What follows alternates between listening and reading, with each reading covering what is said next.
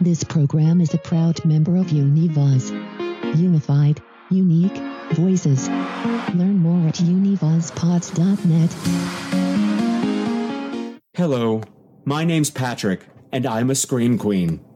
I'm a Scream Queen, and so are you! Ah!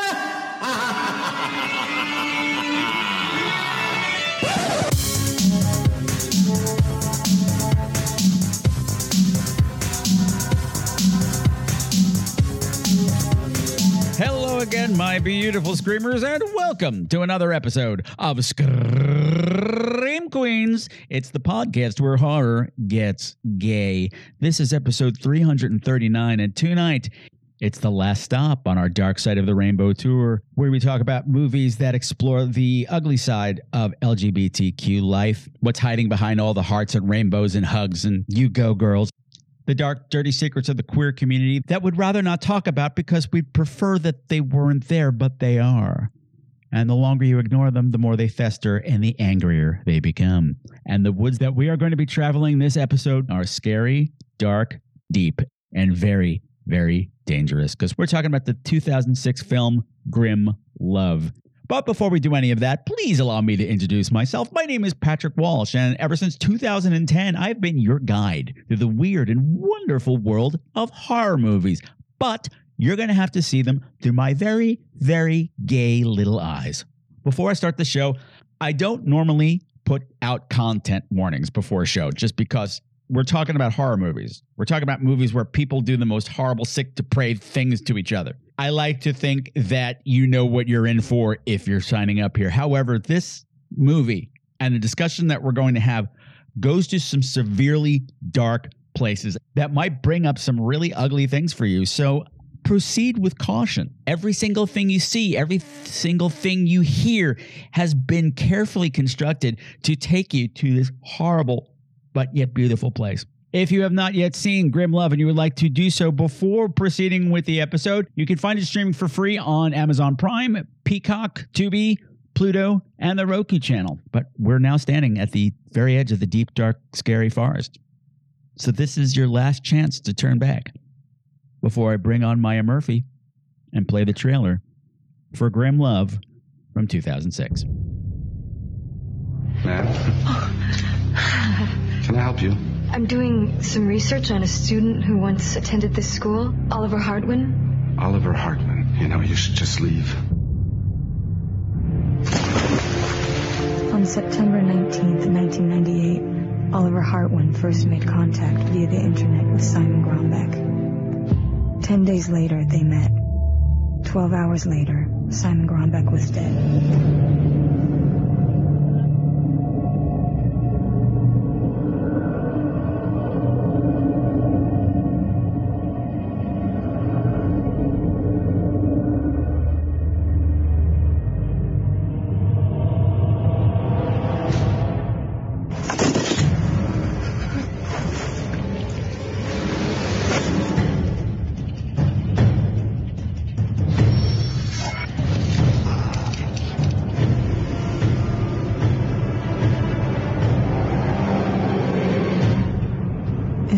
To want to find someone who can see inside of you, into the darkest corners of your heart, and still love you?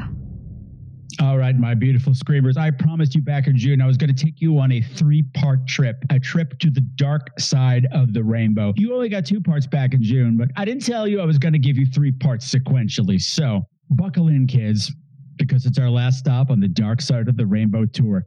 I hope you're prepared because the last stop on our journey is the darkest part of an already very dark forest. A land where fairy tales come true, you get everything that you wish for, and unfortunately, everything that you deserve. It is wise not to wander into these dark regions alone. That's why I brought somebody very special with me. They are a voiceover actor. They are going to be in a brand new video game. They are a supervillain. They are my co-host over at Damn You Uncle Lewis. They are, ladies and gentlemen, boys and girls at my GNCs, wherever you may be. Please welcome Maya Murphy.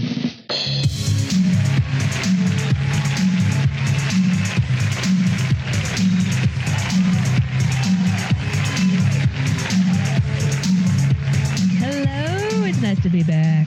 Hi, Maya Murphy. Hi, Patrick. How you doing? Well, I saw this movie, so now I'm sad. Maya and I have been trying to record this episode since January. It has been Mhm. eight months that this movie's been sitting with us, and it's a dark, scary place to be. Something that Maya wrote in her notes. She took a picture of her notes and she sent me this picture, and I think it so sums up the experience of the movie that we're going to talk about. It was just a picture of her notes, and it said, This movie is so lonely. It makes my bones hurt. It's so lonely, it hurts in my bones. Yeah. Yeah. Well, uh, Maya, what movie are we talking about? Grimm Love. Grimm with two M's, like the Brothers Grimm. Yes, from 2006. And the movie's changed titles a couple of times before they landed with Grim Love. And I like this one because it takes place right where the, the Brothers Grimm wrote their fairy tales. And the movie itself, in its own sick, twisted way, is a fairy tale in that it's all about wish fulfillment, getting what you wish for. It's about wish fulfillment and magical transformation, and we see it a lot in the design of the movie, and it even comes up a couple times in the dialogue, but not not too many times. They don't hang a lantern on it. It's just people who want something outlandish, something impossible, and they find the only person in the world who can give it to them. Mm-hmm. Or or in the case of Keri Russell, the thing that's going to complete her.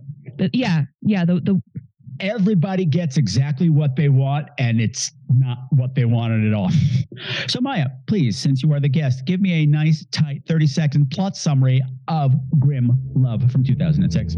Absolutely. We follow Keri Russell, whose name is Katie, and she is investigating a fictionalized version of a story that's ripped from the headlines where a man in Germany consensually had another man over to his house and ate him. And the story and the pursuit kind of eats her. Well done. Uh, just to clarify, the movie is fictionalized. It's not she's not tracking down a fictionalized version of the story. Excuse me, yeah, that's that's I saw lightning sitting on the porch dangling participle police. I was going to be an English teacher, so I have my red pencil and already. By no, the way, not the red pencil. By the way, Maya and I are inherently hilarious people. And when we are joking during this episode talking about this movie, this is self-care. This is defense mechanism because this movie is dark. we we need literally any levity we can bring to this because the the story it's based on is real there's multiple cases of this actually happening in recent history and the movie is an extremely dark portrayal of this real thing that happened but it's also a chilling indictment of consumers of horror and consumers of true crime. And also in its own weird way, it's hauntingly beautiful. oh it's gorgeous. It's gorgeous and i want to talk about that too. Yeah, and that's that's the real dilemma of this movie. It's it's, it's this not a dilemma. the movie takes a side No, I know. I mean, I know that. I know that. But I mean, as a as a viewer, like when I w- want to recommend it to people, they look at me like my head fell off. I'm like, no, you got to understand. It's a beautiful movie, but it's also horrible. It's this horrible thing, but there's something magical going on there too. And It's a grotesque. It's a grotesque from a fairy tale. well done, well done. People are like, well, how can they make a fairy tale about cannibalism? How many fairy tales involve people getting eaten?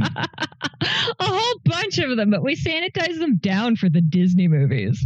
Yeah, Jack and the Beanstalk. Um, was the John was gonna gr- was grinding people's bones into bread, and I mean, that's again, that's just from history. During during times of poverty, you would grind bones and um, cut your flour with it to cut down on costs. yeah, but generally not of your neighbors or people who Gener- invaded generally your not garden. of your neighbors. No, uh, that is frowned upon.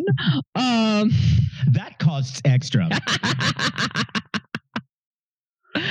uh, oh yeah, but even you know, Little Red Riding Hood. We we have some uh, some nice consumption in there. Uh, Mm-hmm. Hansel and Gretel. Yep. Hansel and Gretel. We're gonna we're we do some Goldilocks stuff in this movie. Yeah. And and I noticed this this this is my billionth time to the movie because I've watched it so many times. Like we've we've tried to record this every time we try to record, I watch it again. So I've seen it a lot recently. This time, what really struck me was religious imagery, imagery that kept popping up. Not, not strongly, but just in hints, like particularly towards the end when he's carrying the body around, or when when Simon Oh, the would fall on him. pietas we get at like, the end. Oh, We got a pieta, oh. we got Stations of the Cross, and I said that makes sense because I remember my my world religion teacher in college saying every major religion has some form of actual or symbolic cannibalism involved in it. So why not? It's not that weird. It's not, and it's it's such a because it has that immediate squick factor. There is that immediate elevation to horror or magic when that's part of your story. And the other thing that we, we have not really touched on is that they the in the movie as well as in these all of these cannibal cases in Germany involved gay men. They absolutely did, and there's a lot to unpack in in this movie because it is early aughts. We are starting to see a little bit of uh, social progression in in Europe and America, but we also spend a lot of time insisting that these men are broken, and that's why they are the way they are. And there's a lot of the clinging to his mother's apron strings, and I want to talk about that. Yeah, we'll get there. We'll get there because I I'm you you because I remember you got you were you were you got feisty about that, and I said yeah, but there's truth to that. I know, Yeah, that's the thing. I know. That's the thing. That's your only safe haven, and when when you know you're you're different, your mother Yeah. will love you unconditionally. and what this movie invites you to do and what people expect like i just read a review on amazon there's like this movie was so boring there was no cannibalism in it i'm like you don't see anything not really you think you do like you don't see the gory stuff that you expect like normally when you get a cannibal movie you're thinking like an italian cannibal movie with guts are getting ripped out and tongues being pulled out Oh, There's yeah. none of them Yeah, you, you want the original Night of the Living Dead. You you want the guts hanging out of their mouths. You you Yeah. want that's What- you, you want somebody eating the one end and it's just falling out their rotten but the thing, yeah. movie knows you're here for that. and it doesn't give you that Doesn't give you that and it shames you on the way out. And for me, the Oh. horror of the movie is that it invites you, like Keri, Keri Russell says it. She's like, the thing. Okay, let me get this right. I'll be playing the sound clip because this will be easier. Oh yeah, I have a bunch of her quotes written down. I, I, most of my notes are quotes this time. The, the, the person who sees inside of you, she she's looking for the thing that completes you. Yeah, There's that, but what she says is like, I think she said it early on in that first interaction with her college friend. She's like, What's natural is to wonder what separates us from them. What matters is what makes us the same. your first impulse is to be like, oh my God, what's why are they so different? But really, what you should be looking at is how are we the same? Why them and not us? why them and not us. Both of these men are on these tragic paths before any of this happens, Mhm. and I've been on various points of that path in my life, and I said it could. Re- I could see how easily this could turn toxic. Oh yeah. Why did they become monsters and not me? Yes. Uh, and and that's what Katie's arc is about is she doesn't understand where where that break is. She feels so drawn to these men as she continues to do her research. She talks about how lonely and alone they were while as the movie progresses, she loses her boyfriend, she loses her friends. Uh, we stop seeing them on camera and then we talk to one on a phone and then no one ever talks to Katie anymore because she has completely isolated herself in pursuit of this truth. And her eyes get more and more smoky as it goes along. Her and eyes get more and more smoky. well, that's uh I, I'm sure we'll talk about the the design of the movie more as we go on, but there's also no key lights in this movie. No one's eyes are lit up, and the other place I see that trick a lot is is Hannibal. But this this movie is an anti Hannibal. I I enjoy the Bryan Fuller series so so much, but it's sexy. It's dangerous. We eat main characters, but it's still sexy, and this is the opposite of that. It's it's not homoerotic. It's tragic. the other thing that really is horrific for me. Because I keep getting sucked into it is that even though they're going to do this horrible thing, these two men, there is such this emotional intimacy between them, Oh, I have notes about that. and you get sucked into it in weird ways, and you're like, "Why am I on your side?" No, and then you pull yourself back, and you get sucked back in, and it's it's you want it's them to have the thing they want. They're already alienated by society, by their families, and they're so close to the only thing that might make them feel better, even for a brief moment. And you just you want them to have it. Yeah, and you feel that want. Like, like there's no sex. They don't have sex at all. I screened it a couple uh, last month, actually back in June, at, at my uh, watch parties, and somebody was saying afterwards, like, I thought it was weird that it's a gay movie and they didn't have sex or do anything gay. I'm like, did you see the way they looked at each other? Did you see they Oh how they no, tou- the intimacy. they would occasionally touch each other, and every touch was so weighted that we've trans we've we've what's the word I'm looking for? Transcended?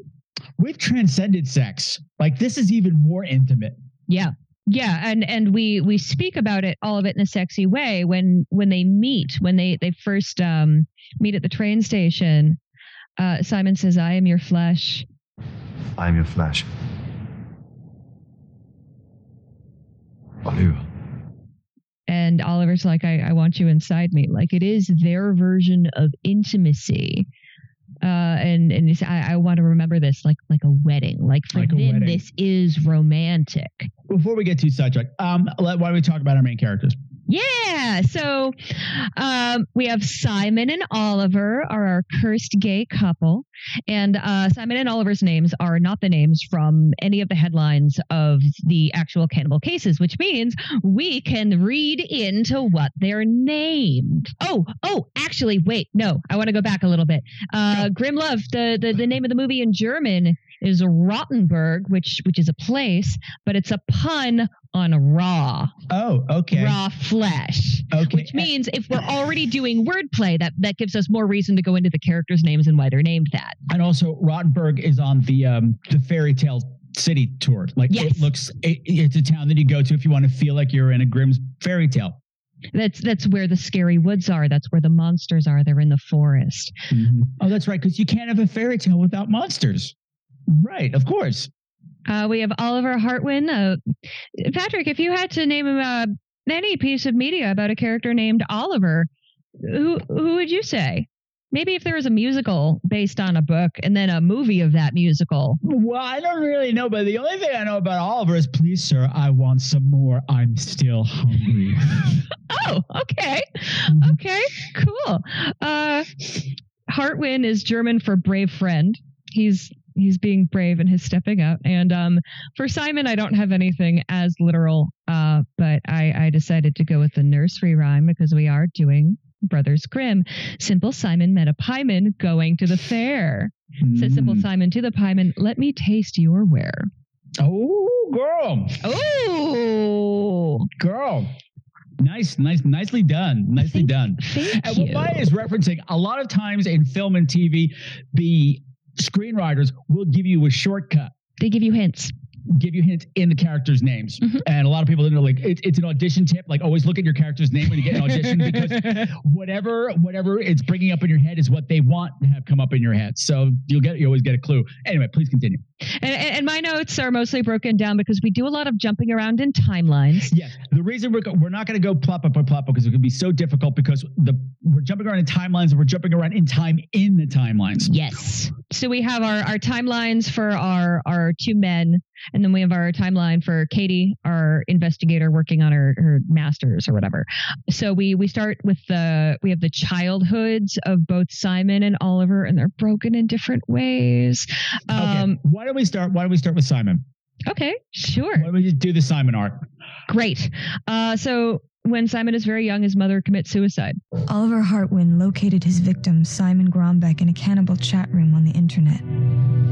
When clinical psychologists reviewed the case, it was revealed that Simon's traumatic childhood, starting with the suicide of his mother at the age of nine, had caused him such irreparable guilt that he was never able to overcome it. Why did she commit suicide? Because she saw him playing doctor with one of his little friends. Did she tell you about Simon? What about him? She caught him playing doctor with another boy. Probably just a face. I had to tell her these things happen. It doesn't mean anything. Shame to get upset over something so silly. Maya, this time around, I had a repressed memory come up. Oh no. I got caught playing doctor with my friends, except you know, I were playing hospital. Sure. It wasn't sexy, and it was it was it was a couple of girls from down the block and a couple of boys and whatever. And somebody told that we played doctor, and I got in so much trouble for it. I got beaten, and the thing was, this is the part I blocked out. Yeah. You bought me a play doctor's kit. What do they think is going to bought happen? a stethoscope. Why are you hitting me? Why aren't you? li- What did you think was going to happen? I blocked that shit right out. That was terrible. That was a ter- and I didn't Oh, yeah. understand why I was in trouble. I didn't understand. I was like four. I'm so sorry. okay, yeah. So she catches her. His mom catches Simon. Playing doctor, doctor. and and later that evening, his father's reading him a fairy tale. And every evening, darkness came over the forest. The wild animals would soon come and tear them to pieces. And he She asks him, well, doesn't love me. eh? Why? "Why why won't doesn't- mother read to me? Doesn't she love me anymore?" Dad, Yeah? why wouldn't Mom read to me? Mom had to go to bed early. She was tired. She doesn't love me anymore, does she? You hear a child say that. It's so sad. Mommy doesn't love me anymore. And she doesn't. Oh yeah, no. The, the father tries to cover for it, and he's reading him a fairy tale. And did, did you see the wallpaper? The wallpaper has the forest on it. He's entering the forest, and the very top of the wallpaper, you see the matching boots of two little boys. Mhm. They don't have the face on it, but we are already working in the, such thoughtful design in this film. Yeah, and Uh, the, the fairy tale that he's reading is also, and they went into the forest and they got eaten. It's some, something like that. Yeah they, Yeah. they met the monsters and they got in. So yeah, everything is pointing towards. and and she she crashes her car after that um and he never purpose, recovers yeah. on purpose and he never recovers from the guilt he eh, that's that's what breaks him and like a- again i i told you this raised my hackles a little bit i kind of feel like we're doing the the but I'm a cheerleader. We're finding our root. Well, my mother got married in pants, and like especially growing up in my because I'm I'm a millennial. I, I've always had a lot of resentment for well, what what made you queer? I've always been this way. I didn't understand why I had a crush on Gwen Stefani. Leave me alone. Um, Who doesn't have a crush on Gwen Stefani? legit. Thank you. this this raises my hackles a little, but it's it's not just the story of why they're both gay. It's the story of why they're both so broken. broken. Yeah, he never got over this. Like he and he's internalized this for years. And this is what really resonated for me too. Like Simon really resonated for me just because like I thought about we all talk about some queer self-loathing. Oh, you know, we all Oh God. oh, our internalized homophobia. They were so lonely that they had to create these secret lives. Think about what that's like to be so alone that you'd go through such extreme measures to be understood, to finally feel safe. Can you imagine hating yourself this much that you want to erase, not just kill yourself, but erase yourself out of existence? To want your have your penis bitten off because that's going to make the universe right with your mother. the penance is you you don't get to express your sexuality. You don't get to have uh, romantic love. That that's what you owe the universe back. And we we see him as an adult and he has a boyfriend who's not afraid to hold his hand in public and wants to go to the museum with him and his his his boyfriend is kind and loving. And Simon just has this guilt and he's like well have you ever done anything unforgivable Uh, and his his boyfriend believes in redemption Have you ever done something something you regret? Who hasn't? No, I mean something big, something you can't take back. Did you do something? I'm just talking. No, no, no, no, no. I guess I didn't understand what you were asking. How would you fix it? Fix the unfixable. God, that's a tough one. You could make it up to the person. What if the person is gone? You know, I guess it's all about setting things right however you can. Making things right with the universe. He said well you, you could do anything you could to make it up to the person. And simon asks him are you happy? You deserve to be. It's hmm. just he's even when he is surrounded by romantic love he is unfulfilled he is lonely he doesn't know why Yeah. I just I just gotta say hats off to Felix. I loved Felix. Felix breaks my heart. Like I'm glad we don't get a resolution with Felix because how awful is this journey for this character? Because when you meet Felix, he's a bartender. I'm like, Simon's gonna get used. He's gonna get he's gonna get used once, he's gonna be upset. No, but no, Felix doesn't just love Simon, he adores Simon. He dotes on Simon. Simon is his world, and Simon just can't really let him in. he can't be fully present. He can't be be uh, uh what's the word i want? Vulnerable with him. It's just awful. And we we start a visual metaphor that follows throughout the whole film is um we we see them after they've had sex i think or we do a pan away as they're like they're going to have sex and Yeah, the first time, yeah. the first time there's there's three burning candles next to their bed Mm. which we're going to see follow throughout the film as as that that shows up whenever there's love whenever there's actual intimacy in the movie the first time they have sex, Felix draws the infinity symbol mm. on Simon's belly, mm. and it's sweet. I know what that means. Forever. Sexual union. Two become one. Completeness. Sexual union, two becoming one. Completeness. Take that one step further into a dark place. Union, two becoming one. Oh, completeness. Yep. Eat Well- me. Eat me. Well, that's that's what we open the movie with is Katie's monologue about what searching for the thing that makes you complete. And there there's only and she talks about it in the context of for her it's a dream. She finds the person who makes her complete, but then she wakes up. She knows it's a fairy tale. I have this dream sometimes. In this dream, my life is smooth and ordered, purposeful. Everything has a reason, everything is in its place, and I am no longer afraid. Because somehow, in this dream, I've left my old self behind. The graduate student, the compulsive note taker, the eternal question asker. The girl who was searching for something to fill that dark hole inside of her and quiet her loss. I've left all this behind to become something more, something pure. Because I finally found what I've been searching for. Because in this dream, I'm not alone. Someone else is there. I can't see them yet, but all of me is moving towards this person. This person obscured, but most definitely there. And knowing this person is there, I feel all my fears beginning to lift off me, like fog rising from the lake. And then I wake up. In my dream, I am organized, purposeful. I am unafraid. I've left my old self behind and I'm moving towards something, someone that will complete me. And it's what it's ultimately this this goal of hers to that's the thing that she thinks is going to complete her. That when she finds this ta- this videotape, Then she'll have the, the knowledge and she'll understand the extreme steps these people took and she'll understand what differentiates them and then she'll she'll be better. she'll she'll achieve the nirvana of that understanding. hmm hmm oh poor Katie. No, not poor Katie. Katie does this to herself.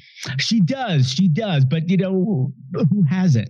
Oh, uh, legit, and that's that's why we identify with her. Is it's I'm gonna get that one role, and it's gonna be the best experience of my life. Where I'm gonna get cast in a TV And show. then you finally get there, and then the entire creative team is awful, and they're yelling and shoving you and sexually abusing your castmates. You're like, I worked so hard for this.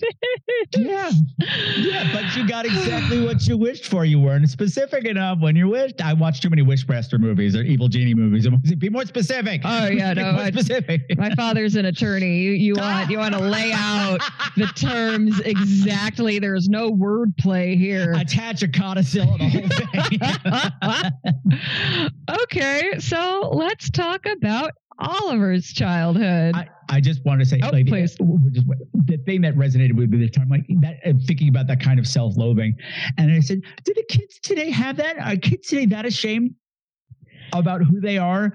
And I was started thinking, like, whatever it was, like 10, 12 years ago, where there was that incredible rash of teenage queer suicides. I don't think that ever really stopped, Patrick. I know. I think that uh, that's that was my other thought. I'm like, they just stopped reporting it, didn't they? Just like serial They killers. stopped reporting it. Um, but the the numbers aren't great. The now I'm not super in touch with Gen Z. I'm old. But what I have seen is there's like a movement back to language policing and purity culture, especially in the queer community. It's the the self-loathing I see is expressed in well, we're going to be the acceptable queers. The straight people are going to like us. The Yeah. the the no sex at pride people. The well, you can't say queer; it's a slur. I'm making a face. I Patrick can see my face. I hope you can hear the face I'm making for the microphone. As somebody who identifies as queer, I am making a face. For listeners of Damn You Uncle Lewis, that was not a scrunchy face. That was a new face. That was kind of a jaw off to the side. Our face. It's it's it's the eternal the fuck. there you go.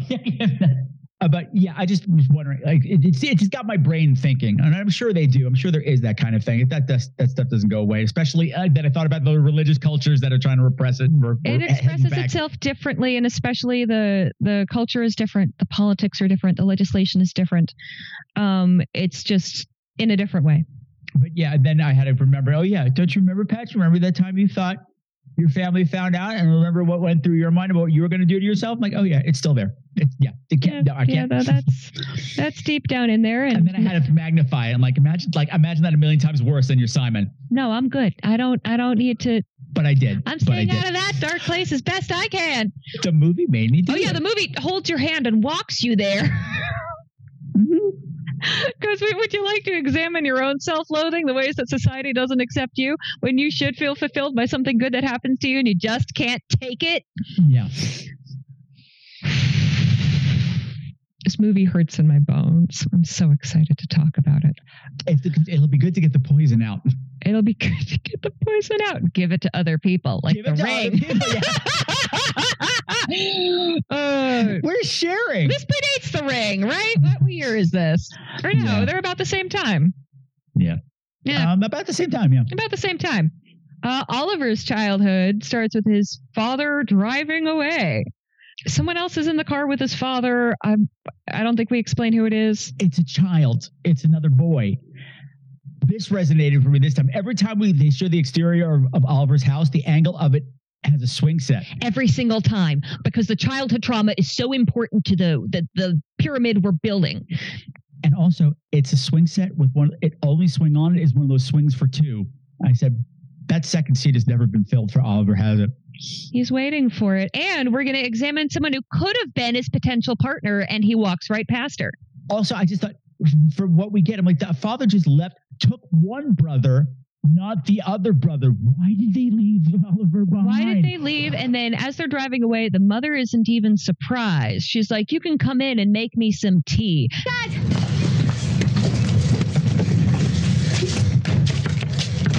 Let me come with you. You can't. You have to stay with your mother. Go, go inside. We see you later. Please let me. Let me come with you.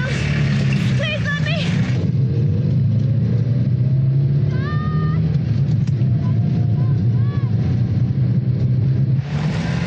Dad!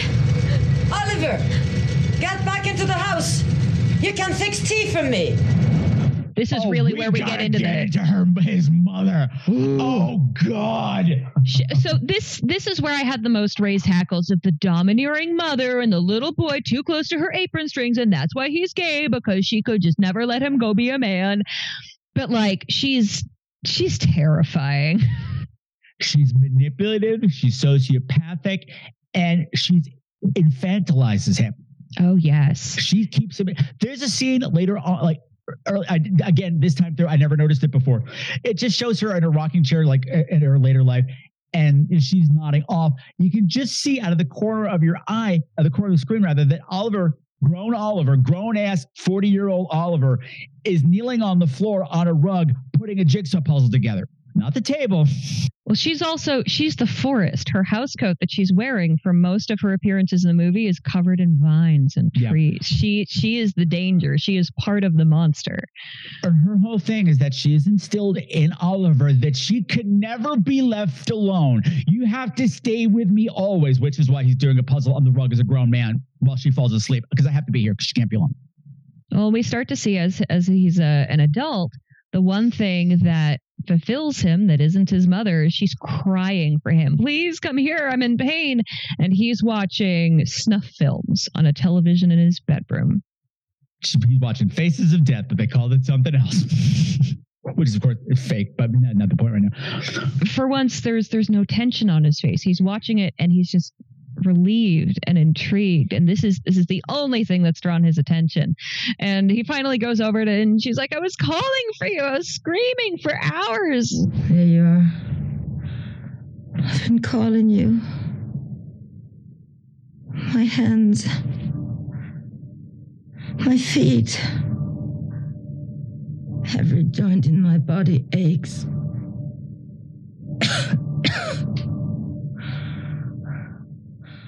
Cough Roshinda. Her remedies always work. My hands hurt. Call her. She says, "Oh, call I, I forget her name, the, the straight lady. Uh, Her remedies always work." Frau Schindler. We'll come back to her. But Okay. yeah, the thing, like, she does wants to be like a little, and also is a hypochondriac. And the thing is, I cannot talk about this person in my family because they've threatened to sue me if I talk about them again. But there is a family member of mine who is this character. Oh no. Manipulative, like, does all the same things. Pretend, like, this person babysitted me when I was little, and I, I don't know, I didn't do something right, and she pretended to get so upset that she fell on the floor and was like, "Oh, I'm having a heart attack. Oh, oh, let's see what you did." That kind of thing, and she does, she does it to her kids. All of her kids are fucked up. Mom! Wake up! Mom! Sweetheart, I came in to check on you. I felt dizzy. I must have fallen. Did I wake you up? Why are you dressed? Don't be upset. Thank God you were here to help me. If I were alone, imagine what could have happened. But I'm not alone. Am I? Never leave me alone, Oliver. Ever. We're all we have. All of it is here. All of it. it is like it infantilizes Well, them. It just, the phone is literally next to her bed, and and my hand. Oh my! She But my hands hurt. I can't use them. But that was the thing. She's like, I was calling you for hours, and she goes, she's coughing, and she's coughing, but her eyes dart to the side to see how he's reacting to her coughing. So it's she's not actually. I'm like, you are a manipulative psychopathic bitch. You are terrifying. She she's why Oliver is broken. She broke him into tiny little busted pieces. And in his childhood, we we see him in school, and he's wearing these like dorky ass lederhosen. That yeah, because she makes him wear lederhosen. She makes him wear like traditional blah blah fairy tale garb. ding ding ding. Yeah. um, where we're setting up the Hansel, and and the the boys in school are like, "Your mother make you wear that? What- What's going on there?" And he gets he gets one little weirdo friend. And what do they do for fun? They watch a lady butcher a pig. We like that. Yeah, he's the he's that secret friend that he, everybody wants to have. We go and do dangerous things. He comes over and we hide so my mother doesn't see him. And it turns out he doesn't exist. He's in his head. He's made up a friend. He's made up a friend, and the friend has really nefarious things to say. So Oliver's trying to make friends with one of the little boys at school who's also getting bullied. Carl. Might have made the mistake of introducing us to llamas with hats over on Patrick Davy hadn't Winklewood. seen llamas with hats. Neither I had, had it. Did, it didn't have the cultural resonation that it did for you. I saw it at a tender young age. I was a millennial. I I, grew up Charlie with flash animations in the internet. Yeah, I Uh, know. yeah, I no, know, they're, they're there with Charlie, Charlie the unicorn. Oh, my Boston accent, Charlie. God, oh no, Charlie, Charlie. Shun the non-believer, shun. Um, but the, the the imaginary friend that he's made up is whispering to him about this guy he's trying to make friends with, going, "He'll leave you like everyone else." Today at school, I saw everything. When they laugh at you, they laugh at Carl too. Hi, I'm Carl. He doesn't want to be laughed at. Nice Lederhosen. He'll leave you like everyone else. Everyone but her. But don't worry. There is one way to make him stay. Yeah. Everyone but her. There's one way to make him stay, and then we see his imaginary friend standing behind an axe in a butcher block. With huge, like razor teeth, needle teeth, right? Oh yeah, it's so his brokenness has been there from a tender young age. Yeah. yeah. To be a parallel to Felix for Simon, Oliver has this bond with the woman who comes over to give his mother her medicine. They have some nice scenes together, and she gives him some ra- lots of rational advice. You shouldn't be so alone.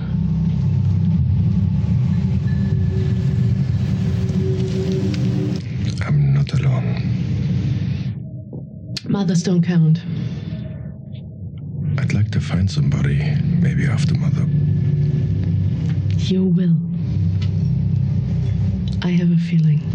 She is super helpful and and she's the the counter to the the one person who gets you, who makes you complete. When she sees him watching snuff film, she's like, "Oh yeah, I've seen this. I've seen Faces this, of Death. This is great. Hey, do you remember when I gave you a doll and he's like, I ate it. I broke it up in little pieces and I ate it. And she's like, Yeah, okay, that tracks. Do you remember that doll I gave you? Doll? The one I gave you when you were 14. Yes, of course. Do you still have it? I, uh, I. It's the funniest thing. I. I ate it. The whole thing? I don't know why. Piece by piece, years ago.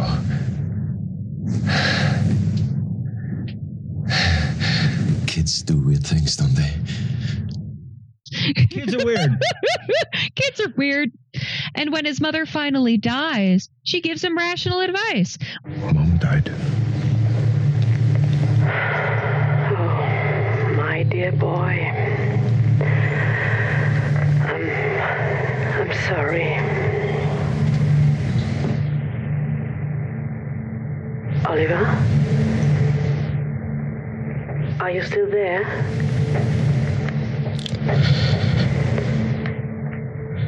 I'm all alone.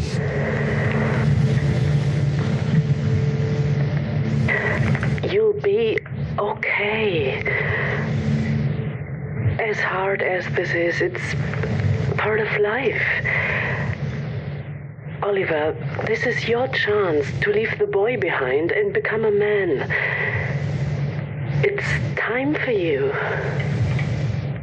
Well, this is this is a stage in your life. You're an adult. People's parents pass, and it's time for you to go do other stuff. She's known him since his childhood. She's the person who should see him. It's time for you to be a man and leave the boy behind. Oh well, that's gonna come right back and bite us in the ass. well, um, well, when his mother finally passes, this is wonderful, wonderful scene in the basement. Like the basement is flooded, and she has gone down there because of uh, whatever, and she died down there. She had a heart attack or something, and just died. We don't really know what happened, She's but she died. floating in the water, and he's immersed in it. And water, as we know for anyone who's seen Fern Gully or Avatar frequently, represents sexuality. So he's down there, and he finds his mother, and it's this awakening for him. And the wall of the basement starts to have this little trickle of water come out. and The dam literally bursts. But also, what's happening in real time is that Keri Russell has gone to, to to see this house and she's broken in and she's in the basement. She's trying to take pictures and she's using her flash camera, so it's cutting back and forth. So it's like him finding the body and lightning. It's like this, the storm happening all around him. It's really cool. It's really cool. But the thing is, when that dam finally breaks, it symbolically breaks, and he, the, the basement floods and fills up. He sees the boy swim over to him. He doesn't leave the boy behind. The boy leaves him. Yeah. His ghost boy's like, "Fuck y'all, I'm out of here. She's y'all, I'm gone. out." You're on your own. You're all alone. You're all alone." yeah, she because the scene with Frau, Sch- oh, whatever her name is, where she's just like, you, "You need to have a friend. I hope you find someone. Someday she's gonna pass, and I hope you find someone. You don't deserve to be alone." He's like, "I'm not alone." Because I have my little freaky friend. my freaky brain friend. or I'm with my, or I've got mother. I'm never alone because of mother. Thanks, Norman. The little, the, the one little, the little touch that I thought was great. Um, they were walking down the hallway, and she's like, "Can I see your bedroom?" A bedroom can tell you a lot about a person. There's a sign on the door that says Kinderzimmer, which means child's room. And she goes, "Oh, you should probably take this down." He says, "Oh, no, no, no, that would get Mother angry. She only put it up last week. Last week." Mother wouldn't like that. and it's, they don't they don't call too much attention to it, but his it's still a kid's room. It's a children's size bed, got stuffed toys, kids wallpaper. She will not let this man grow up, and it's sad. We can start off Katie's subplot, and then and then bring it all together for the landing. Yeah, yeah. Like I said, we started with this dream, And she's like walking through the house, making a pot of coffee. but it's all blurry. It's all It's blurry. all it's all blurry. It's out of focus, and we're talking about that that imaginary state of understanding and completion and the person who gets you there. And then I wake up. And we we continue with our water metaphor. She's speaking about why them and not us when she's swimming in a pool at her college. Is it wrong to want to find someone who can see inside of you? Into the darkest corners of your heart and still love you? On September 19th, 1998, Oliver Hartwin first made contact via the internet with Simon Grombeck. Ten days later, they met. Twelve hours later, Simon Grombeck was dead. When I first heard the details of the case, I didn't sleep for three nights. Is it a coincidence then that four years later I found myself doing my graduate studies in Germany? Where, when we had to choose a thesis topic, I would have access to the subjects I had always known I would choose Hartwin and Grombeck. Was it a coincidence or was I meant to be here? Where I could see the houses they grew up in, the roads they walked on, where I could maybe learn to see inside them, the way they had seen inside each other. Oliver Hartwin wanted to eat someone, and Simon Grombeck wanted to be eaten. They were a perfect match. Mm. She she she's on on the search for that kind of love, for that that kind of completion. Completion. Yeah, it's more about completion. Like this will complete me. This will make me the person who I was destined to be. I'm going to break this case. I'm going to get notoriety from it. I am going to have the best thesis that's ever been written. I'm going to be the one who I'll makes other those people, understand it. stupid. Yeah, I'm gonna. Yes, right. one of the things I love about the design of this movie, when she's doing her research in the library, she's pulling up old articles on microfiche, and then we Microfiche, zoom microfiche. I love a good microfiche montage. we zoom in on the microfiche. So when we get our flashbacks for the childhood of Oliver and Simon, we get it on degraded film. We're using it to move back and forth in our timelines, and it's very clear visual storytelling. Even though we do a lot of jumping back and forth between the present and Katie investigating and adult Simon and Oliver and their childhoods, it's always very clear by how they've stylized the the shot. Yeah. Yep. And I love these early scenes with her too. I didn't love Katie the first time through. I thought she was unnecessary, but over time I've really grown to her. Once I kind of clicked and like, oh, she's part of this too. She's on Yeah. that journey too. Yeah. And she needs she needs to be completed by them. And when she gets it, she doesn't like it. It's her fairy tale as well. But there's this scene with her with her normal friends, with her normal school friends, who feel like they should be bigger parts. Like they're so well they they establish themselves really quickly. They're so good, but that the, you're supposed to miss them. You're supposed to go. Why aren't they coming back? But what I love about this, this is where we get a lot of information about the case itself. Because you know, she's one friend is explaining to a third friend what Katie's been doing. It's about Oliver Hartwin. Why would you want to write about him? Because she's sick and twisted. Thanks, Margaret. You're welcome. What's the paper about? The trial? No, it's more psychological. None of us have perfect lives, but people like Oliver Hartwin and his victim, Simon Grombeck, they took this plunge into darkness that intrigues me. I mean, why them and not us, you know? Well, he ate him alive, right? Just the penis. He saved the rest for later. What? Yes. Grombeck, the victim, he was sedated at the time. Half a bottle of vodka, two bottles of cough syrup, and a whole package of sleeping pills. Hartwin ate 51 pounds of him, of Grombeck. He started to run out of meat, and he posted another ad on the internet looking for a new victim. Then someone realized he was serious, reported him to the police, and apparently people taste like pork. Good to know. Are you going to look for the video? The one Hartwin made? The dinner? The murder? Well, it's not murder if you want to be killed, right? Wait, there's a video? Yeah, the man got the whole thing on tape. You know way too much about this. She's infecting me with her sickness. I'm not sick. It's morbid curiosity. We all have it. Anyway, I'd love to see the tape. You could really watch that? I don't know. But it doesn't matter anyway, it was never leaked. The only people to see the tape were, you know, the cops, the lawyers, the psychiatrists, and the jury. And the details of the case are coming out. Oh yeah, and he cut off his penis and he ate it, and then he oh he ate 51 pounds of Simon, and then over the next couple of days They only caught him because he ran out of meat. They're just talking about it like it's whatever. And this is like the most sensational it is. Like, see, isn't it gross? Isn't it horrible? I noticed this through the whole time. They're eating the whole time. They're eating meat the whole time. So they're eating slaughtered animals and talking about how gross it is for somebody else to be eating meat. Yes, they are. different slaughtered animals. So yeah, it's all grim, grim. It is grim. Oh, oh, oh! They use they use some really cool language in that scene. They said, "I don't want to. Uh, I don't want you to be infected with the knowledge." because where this fascination spreads like an infection and it, it continues to, to get worse. I'm gesturing to both of us going, see, look at us. We're infected now, all y'all listeners, you got you got the the infection in your brain. You're welcome. And she also she has another monologue where where she misuses some words, but the the point stands. She talks about that vertigo is the fear you want to jump. There's that call of the void, and she says everyone has it. Does everyone have it, Katie? Or is it just the people that you are speaking to during your research? It seems like your friends back at dinner didn't have that call of the void. They told you to, to stop doing this research and to do something else. Also, uh, I want to draw additional attention to the fact that Katie's our only American in this movie. The point is that she's a fish out of water, that she's from somewhere else. She doesn't quite fully get the culture and she doesn't speak the language. Everyone else keeps trying to warn her when she goes to a school that I don't remember if it was Simon or Oliver's school. It was Oliver. It was Oliver's school, and she she kind of sneaks in, and someone finds her, and she's like, "Oh well, I was just you know a former student went here, and I was looking for information." And he's like, "You'll find no answers here. Please, please just go."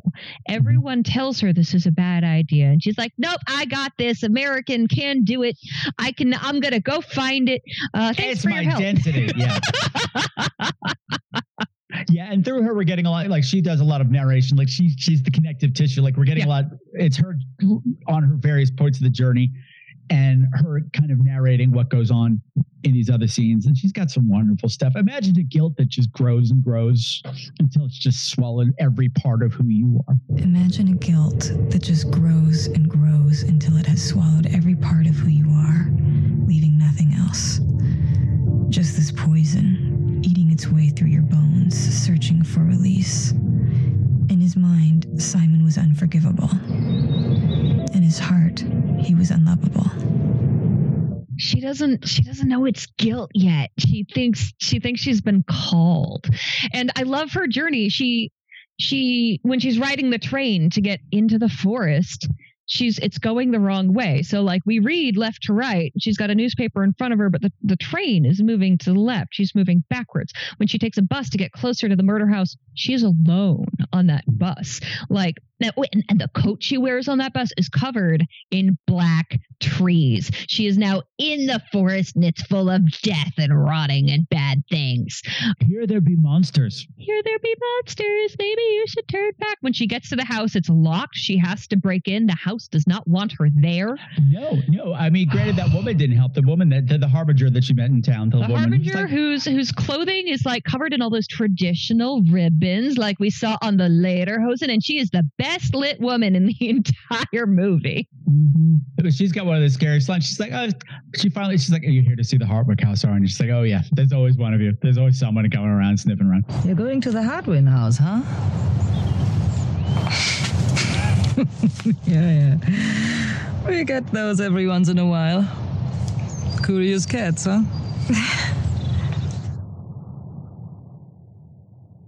Did you know him? He used to mow my lawn. Nice boy. Hmm. That's it. Over there, down the hill. Thank you. You're welcome. It's the way he left it, you know. When he's released in a few years, he'll be back. He's going to need some place to live when he gets out in a few years. That woman's a witch. She's a witch, no question. Yeah, yeah, well, sure, why not? They- These are the people you meet in the forest. Yeah, yeah, for sure. Mm-hmm. Like we're not doing all of Hansel and Gretel today, but that, that lady's definitely the witch. Oh, you really probably shouldn't go there. But, But if you want to, here's directions. Yeah. I'm just going to sit back and see what happens. I'd eat my house. That's what witches do when no chickens show up. They eat their house. so as as we move forward in our little journey, Katie starts going to the same like and this is the wild west of the internet, the same cannibal forums that Simon and Oliver met each other on. The Cannibal Canteen. This is me. Part of it wants me to have the Andrews sisters performing there. like the Swing Time Canteen, the Hollywood Canteen. Give out donuts made of flesh. Oh man. But what once she starts, she she says she's looking for the tape because we established at the dinner with her friends that there is a tape of of the the slaughter The and the dinner yes. of the Yeah. event of the uh, the bad thing that happened, and someone starts corresponding with her, not using a name, just saying there's more of us than you think. There's supposedly like 900 cannibals in Germany. I need your address. Don't give a cannibal your address, Katie. When you're at the point where you're giving out your address to cannibals on the dark web of the internets of 2004, there are problems in your life, girl. there's problems in your life, but there's also another indictment of the viewer I want to talk about here. When she's corresponding with him, every time she clicks send, the camera moves like half an inch to the right to reply all. Who else is all, Patrick? Yes. It's us. It's us. Hey, buddy. and, and the movie warns you, like, listen, this is what we're, you know, what we're building towards. We're giving you every opportunity to go. do, do you want to get out while the getting's good? The door's right there. But yeah, and it's it's indictment of the viewer like isn't brand new. Like turn of the screw uses the second person. It sneaks it in there, but it's it's so good. It's so the movie sneaks you in and gets you there. And I think this is a good time to transition to when we get Simon and Oliver together. If if you if you don't need to take a five minute break and go hug your no, cat. it's fine. No, no, no. She's no, it's fine. It's fine. Because this, this, I mean, this is really where the movie takes off is when they start to connect. Because I just in mere filmmaking Hollywood terms, their stuff is lightning. They're, it's magic. If, this was a different movie in a different time in a different place, and they weren't saying these words, it's magic. All of it. Yeah. There is a, okay. I'm just cutting ahead because this is one of my favorite parts of the movie. Okay, they, they do their hookup. Uh, oh God, you know what? No, I'm not going to jump there yet. I take it back. Okay. Where where would you like to go? The email exchange. The Oh, the email exchange. I would like nothing more than to dine on your flesh. I'm dead serious about this. Do you have any pictures of your body? This is something I've wanted ever since I was a child. Something I need. I want you to bite my thing off. Can your teeth do the job?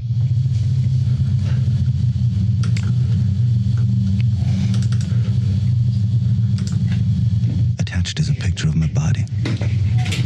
I hope you will find me tasty.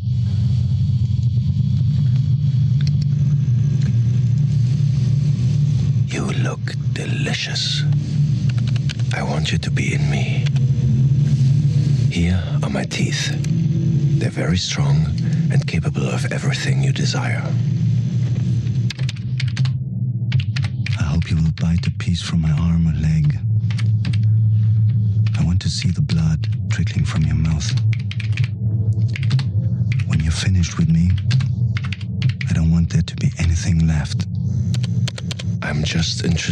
Your flesh. But don't worry, I'll get rid of the rest. Do you still want to go ahead with this? There's no way back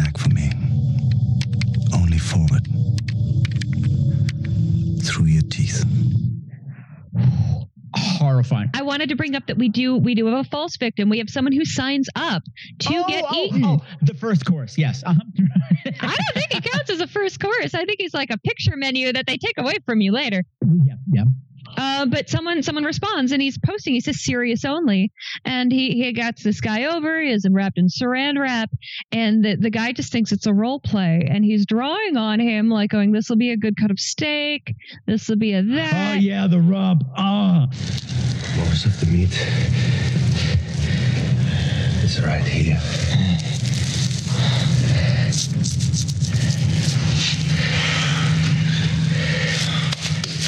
The rump. Oh, yeah. The rump. The meat's thick enough. This will make a juicy steak. I can't wait to savor your delicious flesh. Hmm. Oh, the guy's doing oh, all and the he's like grunting and like yeah, making all the porn noises. Do, do porn noises. Oh yeah. Mm. I mean, the guy has a full-on murder basement, and you're okay with this? he does. He's converted. He, he starts to tie the chain around his legs, picks his legs up, and the guy's like, ah, I've got a headache. Ready? Ah, ah, ah, ah, ah, ah, ah, ah, my brain is pound. Ah. It's all the blood. rushing to your head. When I slit your throat, it'll come squirting out all over me. That way, when I slit your throat, the blood will squirt all over me. It'll come all over me. Like he's using all this super sexualized language, being like, "Yeah, when, when I slit your throat," and then the guy just starts uh, crying. I don't want to do this. Let, let me down. Let me down. Let me down.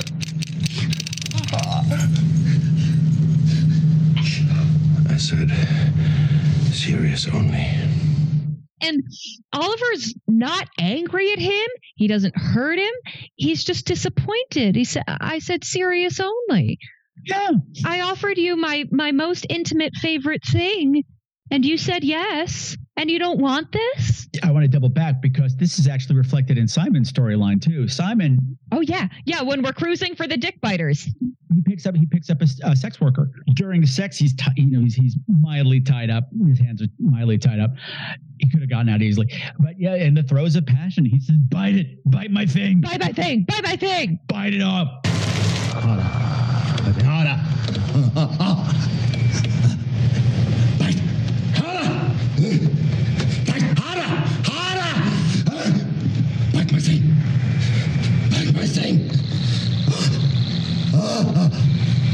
Bite it off.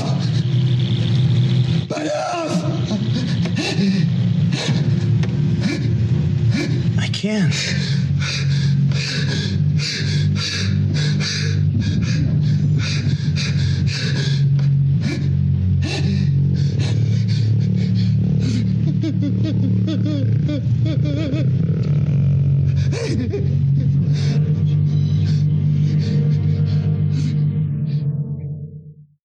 And I realized this time, I mean, that's the first time he said anything about this to anybody. That's the first time he said that. He immediately gets rejected, and it's heartbreaking. and He- it's he- weird. He, He bites him a little, and then he's like, "I can't do it." And then Simon just starts crying. He, he finally had had the guts to say it, and he can't have it. And he just starts weeping. and goes home to Felix, who has no idea what's going on. Oh yeah, he's been telling Felix that he's been working late, and Felix is just like, "You've been working so hard lately." You're on the computer so often. Offer myself to you and will let you dine from my live body. If you really want to do this, you will need a real victim. And that's what I wish to be.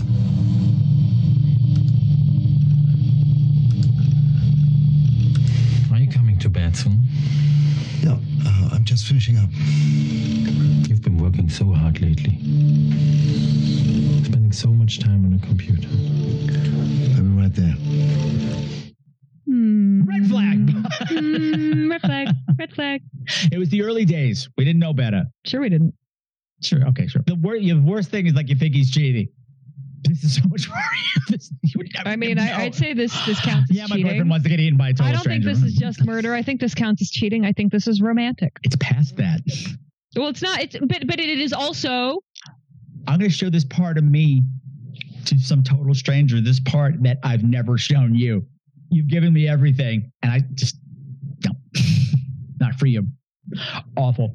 Okay, so anyway, yeah. So this this bookended scene of them both getting rejected. Oh, in did own you did you catch uh, Oliver's email in the sketchy forum? Way. Uh, anthropologist. right? Anthropologist. What's that mean, Patrick? It's like it's like anthropologist. Just, I, What's a genophage? What's a bacteriophage?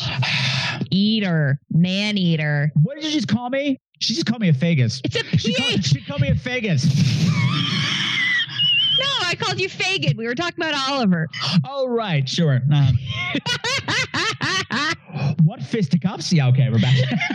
Shut up and drink your gin. no frills or fur belows here, no sir. Oh, oh my Uh, goodness. they hate us. Hate us anyway. We're talking about this movie. I love I love the camera work on them emailing back and forth. It's just their hands on on the keyboards and it's like dimly lit, like they're in separate spaces that are the same space they're destined to be together. And they're swapping pics, and normally that's just part of the process. But like, here's a pic of my teeth. Saying? Yeah. Like that's that's their dick pic. Is this one's teeth? My teeth are strong and can bite through anything. Oh, Oh, oh, oh, oh buddy. Oh, buddy. What I think is fascinating too, when they finally meet, like it, nothing really goes the way I thought it would in a couple of ways. What I think is fascinating is that Simon, who wants to be eaten, is in control. The sub is usually in control, Patrick. I know that, but he's aggressively in control. Like you would not. I don't expect to see that in a movie. No, I loved that. I loved that. And we spend so much time establishing consent between these two men for this horrible act. And I think that's why it's so important. We do have the false lead of the guy who doesn't want to get murdered. We know it's not just Oliver on a doesn't murder get bender. murdered. Like yeah, that it's not going to be that kind of movie. That, that- yeah, it's like okay, fine, go, bye. Yeah, they let him out. Uh, the the consent is so important, and like Simon shows up ready to go. He's like, I brought cough syrup because you know I'll have some kind of reaction, and I'll I'll try to run away and react to the pain, but I, I have a cough syrup, and we have a plan. It has to be tonight, not tomorrow, not the day after. I want this done tonight. I've been planning this in my head for so long. It has to be perfect. It will be. Are you sure you can do this? Of course. I mean it. I want this to happen tonight. Not in a day. Not in a week. I don't want you to get scared. I won't. And it has to be perfect, which makes sense because you can only do it once.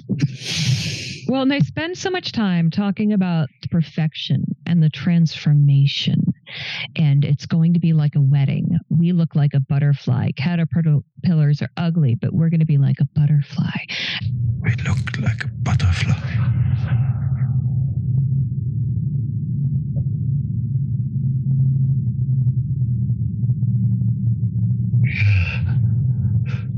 Wait. A caterpillar is so ugly at first. Turns into this beautiful thing.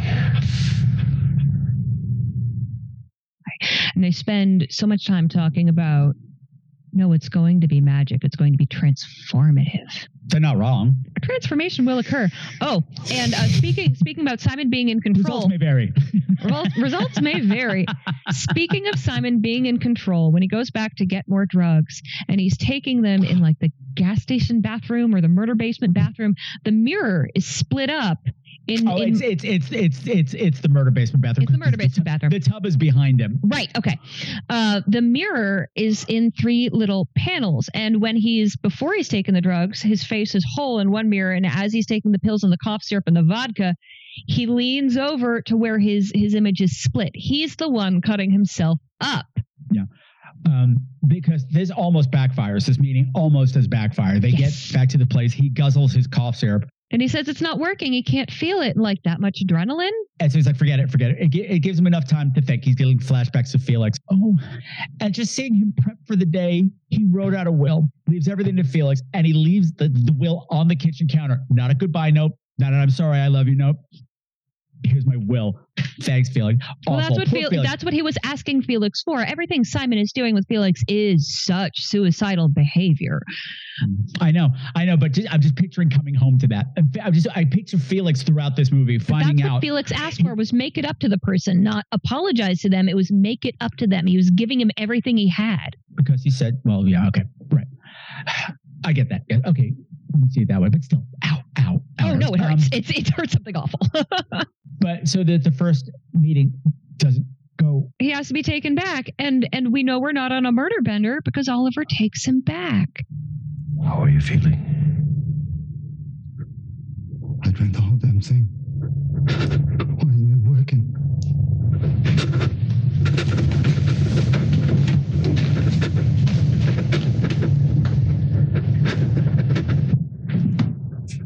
It'll work.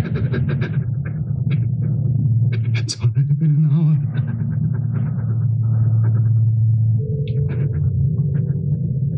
Take it back.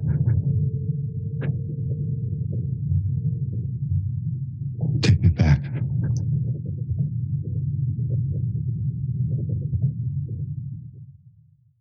And it starts raining.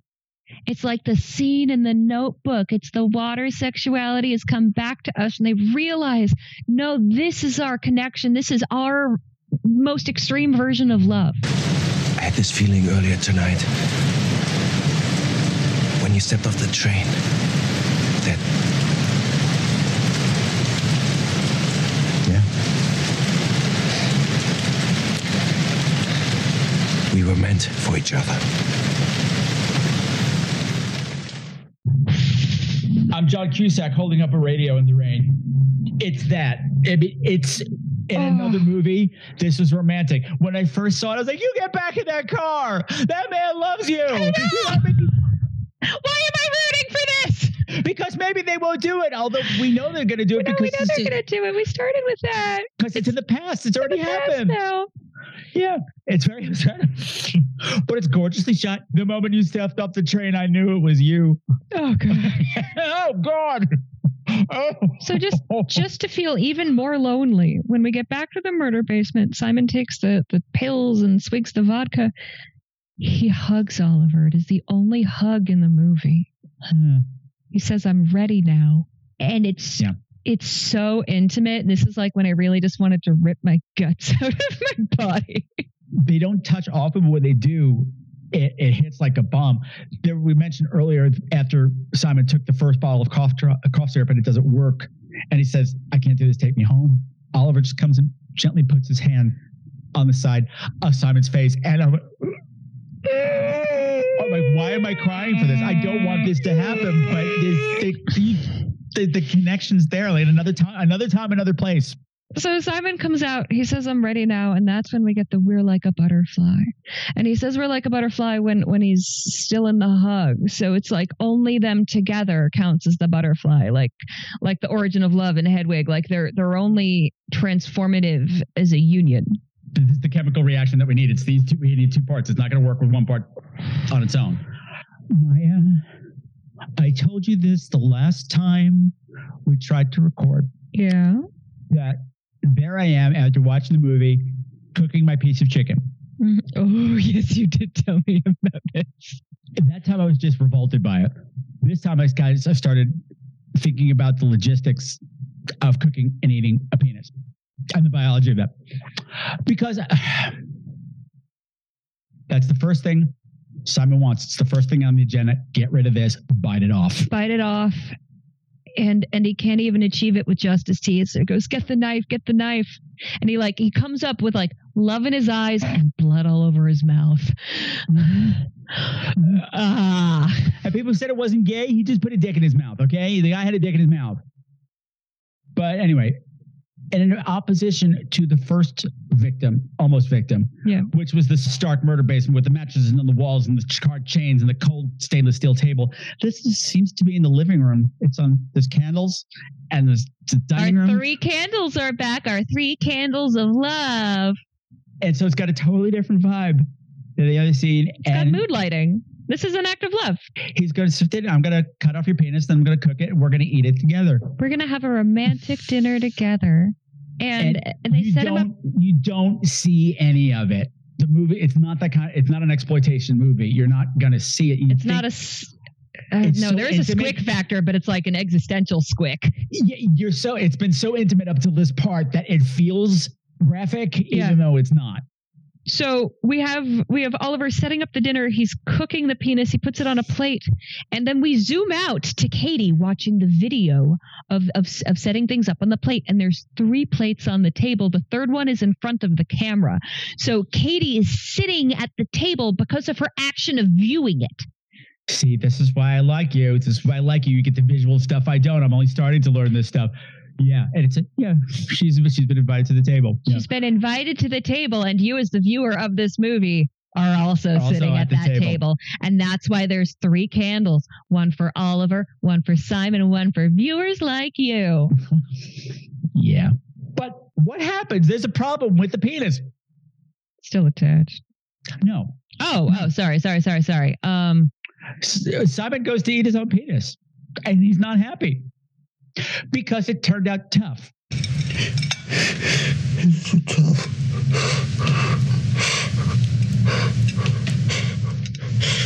It was super, super perfect.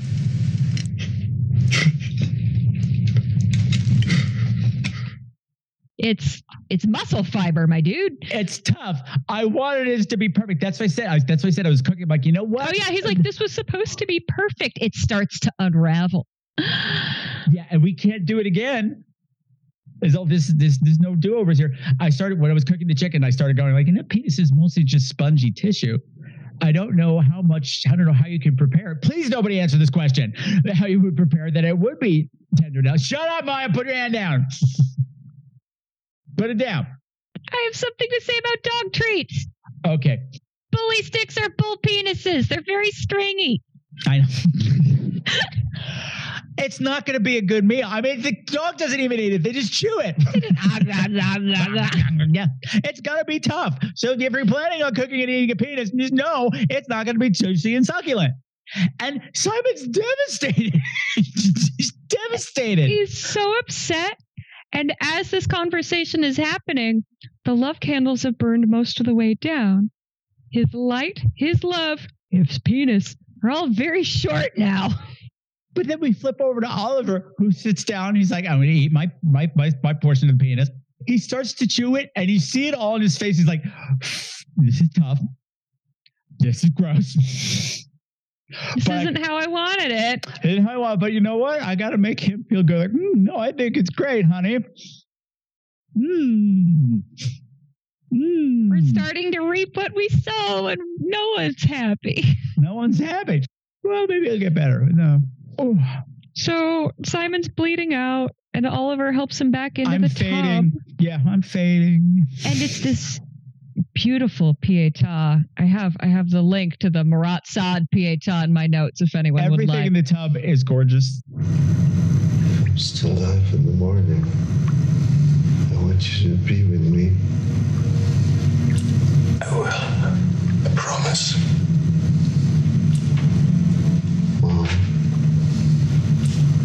I'm making things right. It's like if I'm still here in the morning, will you just be with me? Will you just be with me? Just of course, of course. And he goes, "Oh God." He says, "Like mother, mother, it's it's even now, or mother, it's I've paid for it now." Uh, yeah, it's awful, awful, awful. We just have to sit there knowing how awful it is, and we zoom out to Katie, realizing how awful it is, and she takes the tape out of her VCR and she starts destroying yeah. it. Well, wait, wait, wait, wait. I'm sorry, we're not there yet. We're not even there. We're not there yet because there's the whole thing that we have to sense. We have to. We have to finish what we started. Oh, oh God, it's icky. It's icky. I was just trying to skip over his face on the shelf. Yeah. But this is where the religious imagery really started to hit me. It wasn't just the pietà, him carrying him out of the tub. There was, I think, I think it was going into the butterfly, where they were talking about the butterfly, where you see him stumbling. Where he's finished all the corpse and he stumbles. Yeah. And he catches him like, oh, okay, that happens twice. I'm like, Yeah. okay, J- Jesus felt the first time. Jesus felt the se- okay. What do we do with Jesus every Sunday? We eat him. Fucking A. Fucking A movie. God damn it. Oh. I have been rewatching Midnight Mass. Catholicism's weird. Catholicism, yeah. Well, it's not just Catholicism. Everybody does that. All the Uh, yeah, you're right. You're right. It's it's a little more literal every week in Catholicism. Well, because it, yeah, because it's, it's Transubstantiation. Transubstantiation. Do you want me to do it now?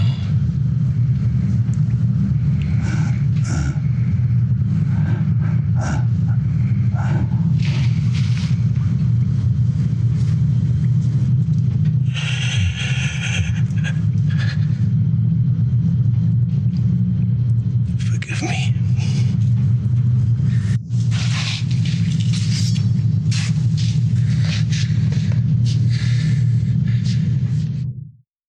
He butchers him, and the camera. The camera stays at the same angle, but his face is set up right next to the lens, and you can see his dead eyes staring up while Oliver is behind him carving up his body. Yeah. And it's awful. And we spend all this time talking about transformation and magic. And again, we don't see it. We uh, sorry, we don't see it. Sorry, we don't see any. no, of it. no, no, no. really. Yeah, when it's awful emotionally, you're you're you're not. This isn't the thing where they And sound. Oh, the sound is it's meaty, it's texture, it's. Ugh. But we spent all this time talking about it's going to be like a wedding. It's going to be like a butterfly. It's going to be magic. You're the only person. And then we're just here with the meaty, thunking reality of him carving this body up. And it's not magic anymore. Yeah, and this is where you see like Katie flipping out and like destroying the tape. She knows she's she's propagating the the infection. It, she she was on a quest for this thing, and now that she knows it, she can't unknow it. It's not what I thought. It doesn't complete her. It destroys her. Destroys her. And and you you mentioned this earlier, but as the movie goes on, her eyes get darker and darker. She's wearing more and more smoky eyeshadow and lots of mascara. And it, it, the, the movie takes the light out of her eyes. Her quest takes the light out of her eyes. And as she's watching this uh, the, the video, her like last few scenes, there stops being light in her house. And then when she's emailing back and forth for the tape, the only light source is the her laptop talking to the the guy who has the tape. And then for the final scenes where she's watching the the butchering, it's all very well lit on the television. You can see like not not the gore, but you can see the people and what's happening on the tape, and everything else in her house is dark. The the knowledge has taken the light away from her. Because it was one thing it's a story that you tell about over dinner with friends from college. It's another thing when it's right in front of you. when it's when it's real it's not a fairy tale anymore there wasn't anything transforming there wasn't anything magical it's just reality and meat now This hit me this time is that um we we learned that you know he ate Simon's body over the next couple of days. He ate 51 pounds of meat. That's a lot. That's a lot of meat. I realized that, you know, this time through that we said that the scenes are in an order. We jump back and forth in time as well as between timelines. There is a scene where you see Oliver bringing lunch to his to friends his at work. coworkers i have notes about this It's delicious. You have to give me the recipe. It's a family secret. I suddenly realized this. I'm like, oh my god, this is the future. This is this is post. This is post. He's getting rid of the excess meat, and this is it's the only time in the movie you see him smile, and it's a real smile. He's and his happy. skin is so slick. He looks meaty, and they ask him, and he goes, "Oh, it's a secret family recipe." Family he recipe. smiles. It's the only thing that brings him life, brings him joy, and he is propagating the infection there. He's sharing the meats with his coworkers. And also meet my boyfriend. Meet my boyfriend with a comma. The movie works on so many levels. We're making a joke, but it's true. It, it's a But, fascinating but film. they, they set us up for that. They with the with the title with the pun in German, they are letting us know to look for these levels. Uh, do you know it had a third title as well? What was the third title? Butterfly, which is a little on the nose. Oh, yeah, a little bit, a Yeah. little bit. But yeah, they, they yeah. Uh, But Rohtenburg would never have sold. Not that this sold, but it wouldn't have gotten picked up by Fangoria like it did in the states. So the last thing I have in my notes is a copy paste of all the awards it won in Europe. But we're oh well, well actually no. Let's let's finish the movie and then we can talk about that. Oliver Hartwin was arrested because you know he made he, He made another post and he's looking for more meat now. And and when he makes that final post, the music changes. The entire time the movie has been very atmospheric.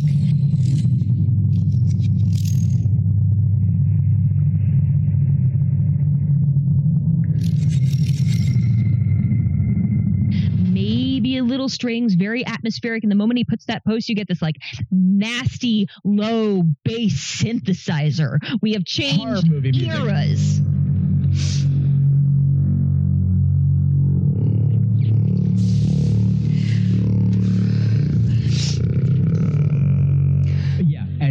Tone like there, we haven't had s- scary stingers. We haven't had It hasn't been any jump scares. It hasn't been any. it's been pastoral. Pastoral. The music's been pastoral up until now, like the forest. Pastoral. and now we're in the new age of the internet. Yeah, but the thing is that, um, and that's who he was caught. Somebody's like, "Hey, I think this guy's for real," and that's who he's caught. But I realized this time, Katie says something early on. Imagine such a perfect understanding. Being with someone who sees you as you really are, who reflects your image back to you as something beautiful and pure. the closer I got, the harder it became to turn back. What really drove Oliver, something inside of me started to understand. Was he so afraid to be alone? Was it his need to feel whole that drove him? Or was it just his desire for flesh? To devour something dear? Something that only he would know?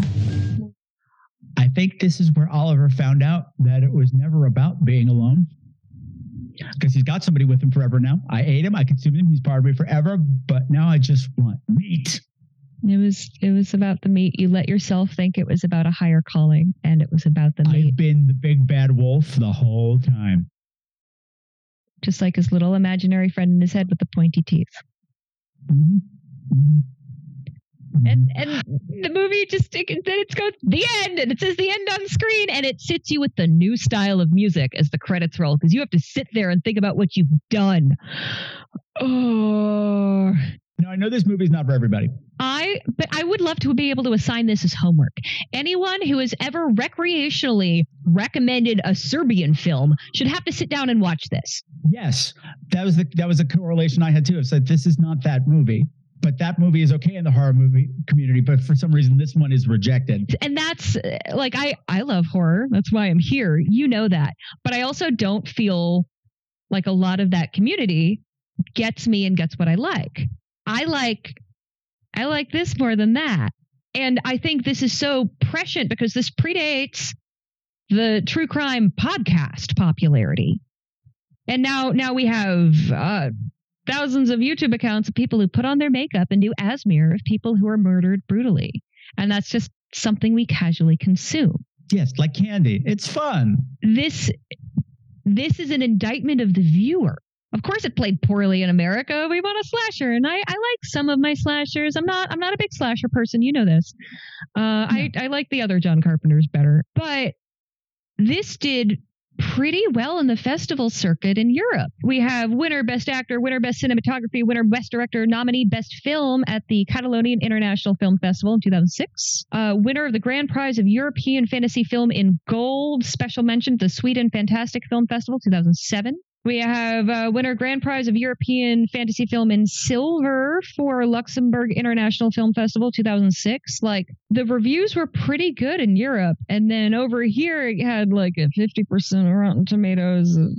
It went straight to video here. It was part. Fangoria did a special collection of like seven movies, and I was shocked they picked it up. Really? Because it was nothing. This is vastly out of tone for all the other movies that were in that collection. But Tony, Tony's always been our people. Tony, Tony gets me. I get Tony. Tony Timpone, who runs uh, Fangoria. But he's always been LGBT forward. So I mean, I'm glad that he put it in. And this was never going to sell in America for because of Yep. that, for Yeah. starters. In 2006, no. No. Uh, but I, I have a fun fact about some of the director's other work. Yes. You want to talk about things that really horrify you? He also worked on music videos for Nickelback and Korn. He also directed The Hills Have Eyes Part Two. I'm more excited about Korn than I am the Hills Have Eyes Part Two.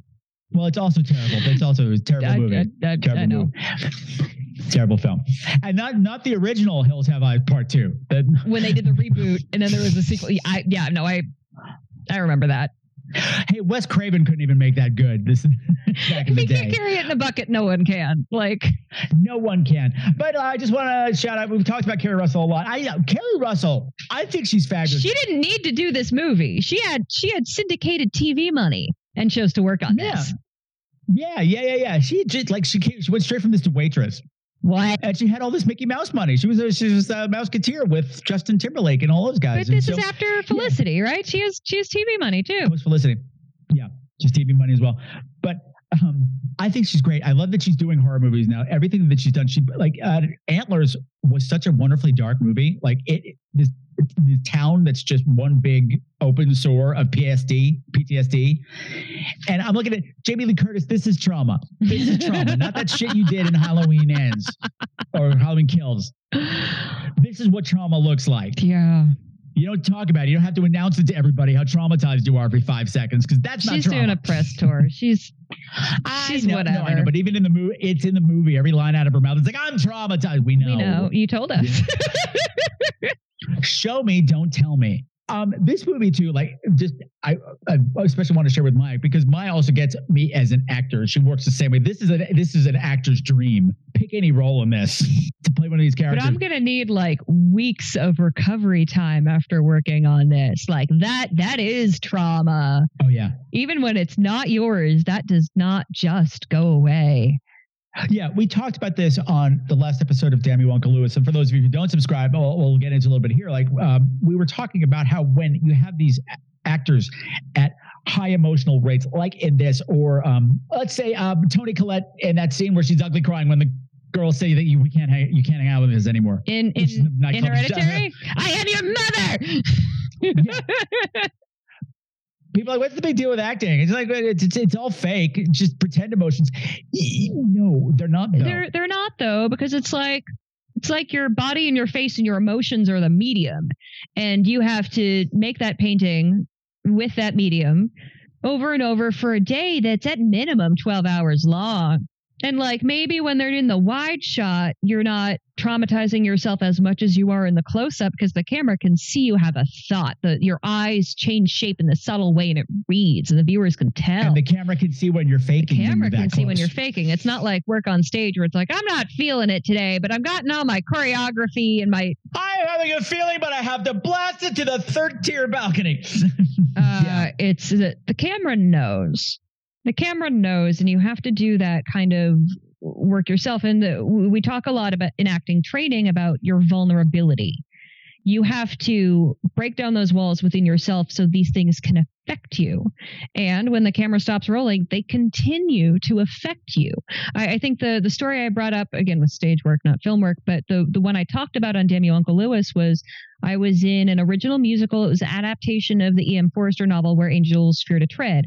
And I died at the end of Act One, and then I came back for a, a omniscient ghost monologue in Act Two. And in that monologue, I see my baby is dead, my husband is abandoned, and I'm just there speaking to my brother-in-law, being like, "What happened?" What mm-hmm. what in fuck happened to my family? This this wasn't supposed to be how it went. And after my sunday matinee i would come home and lay on the floor and cry because i missed my husband and my baby. This wasn't because i was in love with my co-star though alex wherever you are you're you're a damn delight. It's the fake relationship between our characters was something i missed. It's visceral and you can't really explain it to a point where they get it as someone who doesn't do similar work No, like we we're as actors, we learn how to turn the emotions on and off, but that doesn't mean they're not real. We feel every bit of that. It it hurts. I am on the roller coaster with my face. if you don't successfully I don't know, put those emotions back. I don't know what the word I'm looking for. Recalibrate yourself. Sure, reset yourself. Afterwards. Do something Or grounding. Because a lot of a lot of times the emotions, like especially the film work, like at the end of the day, you might not be done with the scenes. You have you didn't resolve whatever this problem was. So you're going home in this high emotional state and you have to get it out. Or it's going to eat you alive. Um, Joe Fiennes has been speaking repeatedly about the amount of therapy he's been going to working on The Handmaid's Tale because he does monstrous things over and over again, and the camera can tell in the close-up if year you don't after mean year it. after year. Oh, after and, year. and he's Yeah. amazing to watch, but like it's also putting him through the ringer to to live in that state. So this this much like the movie itself, these are the roles that are an actor's dream and an actor's nightmare all roll into one. That's Grimm Love. I think we've done. I think it. we did it. I think we did it. And I, I love having a little bit of distance from it. I was happy to rewatch it again to discuss it with you.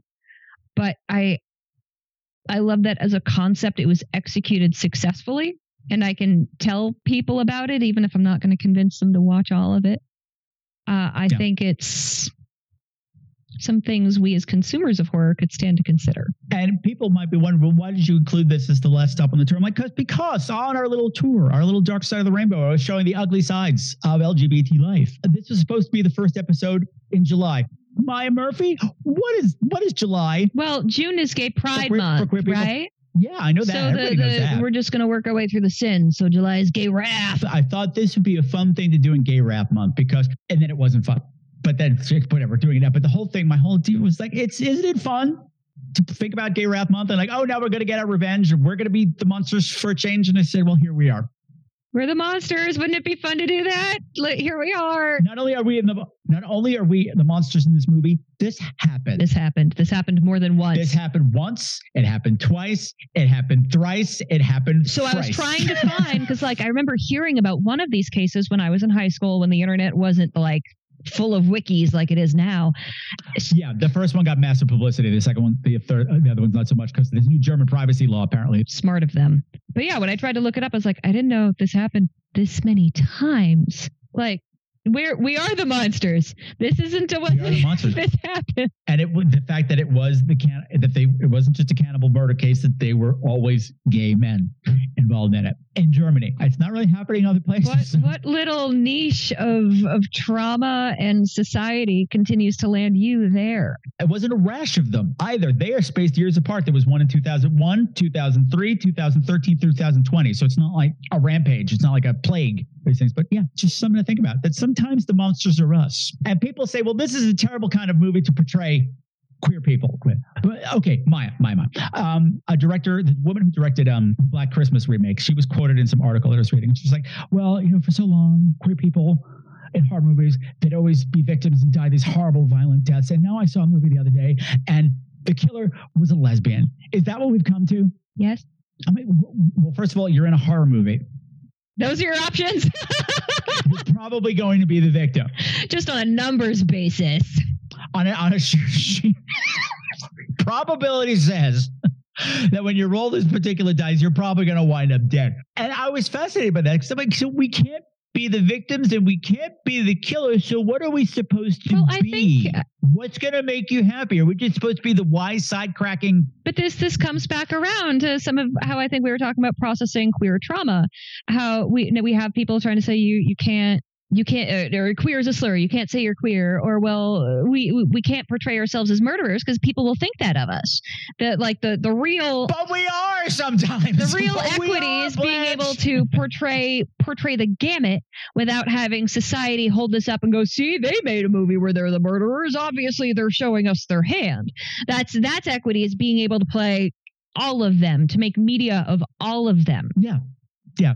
Thank you for putting in words that I couldn't come up with on myself. I knew you Got would because I've troubled to cross that. Yeah. Um, yeah. If you're going to paint a picture, paint all of us. paint all of us I mean, there's a lesson to be learned from the bad stuff too. Case in point. oh big heavy lessons in this one Don't go into the woods alone. No, no, no. they weren't alone Just go, go in the woods.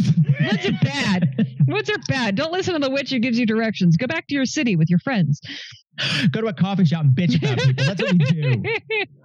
All right, Maya Murphy. Um, you have had some interesting projects come up in your in your life I sure have. Uh, I have just been announced as the player character, Harley Leger, in Rosewater, a forthcoming point and click adventure game from Grundislav Games. You can wishlist Rosewater on Steam right now. Okay, I'll put a link to that in the show notes. And where can people find out more about you on, on the social medias and things Uh, like that? so my social media tends to be I did not get the same handles on all of them. So it's easiest to just go to my website, mayamurphy.com, and the links are there. Or you can go to her convenient bio page. Oh, that's attached to this episode. Yeah. I forgot I had that. And of course, Maya, Maya, if you enjoyed hearing Maya, you can hear her every month over on Damn You Uncle Lewis, our Patreon exclusive Friday the 13th. The No one learns any lessons on. Damn You Uncle Lewis, and everyone has a lot of fun. They really do. Um, by the way, you know, since we are not only we, we co-hosts of the show, we are um, we, we all are shopkeepers at the Very Curious Curio Shop. Maya, mm-hmm. who's watching the store? If I'm here and you here, who's watching the store? Trey is. How many times have I told you do not leave Trey alone in the store? I leave Trey alone. He cannot be left unattended. You invited me here. Whose fault is that? That's not the point right now. You could have had a substitute. You should have said Bart. You could have said Bart. You could have said a life-size cut out of yourself because Trey would probably be high and he wouldn't notice the difference.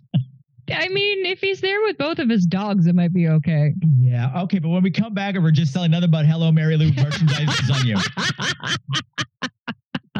That'll be on us for leaving him running the store. That's not on him. We knew that would happen.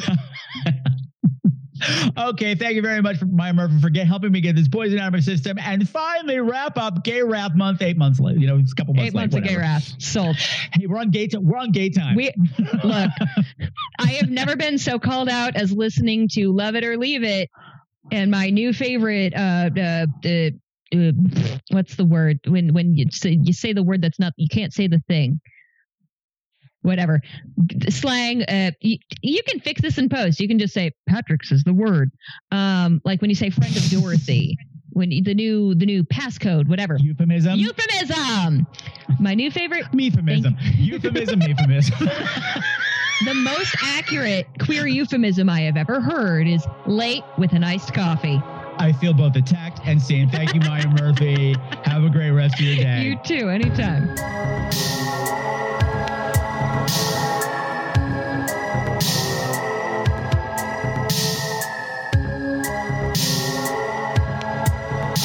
Thank you again, Maya Murphy, for joining me on this very difficult journey. I can't think of anyone else I would have rather gone on it with, and that is a compliment, even if it sounds weird. It's been a while since Maya and I recorded this, and so I've been editing it for a while. So I've been steeping in the world of this movie for a really long time, and it's brought up a lot more additional thoughts about it and some insights and a lot of questions and questions that don't have any answers. But I figure I'll share some of them with you now. Maya said something during the course of the interview early on when we are talking about she said she had that cringy moments when she was talking about oh the cliche of the overbearing mother and the little boy clinging too tightly to his mother's apron strings and that's what made them gay. I meant to make a counterpoint to her at the time, but we got distracted in the conversation that I don't think those are the moments that made them gay. Those were the moments that helped make them monsters. It didn't make them gay. Of course, we're born gay. Those are the moments that made the monster. I think she came around and said those are the moments that broke them, which is why I didn't go back to it. But something I discovered pulling audio clips for this. When it's just living in my ears, you discover a lot more. Maya had mentioned that the music changes at the end.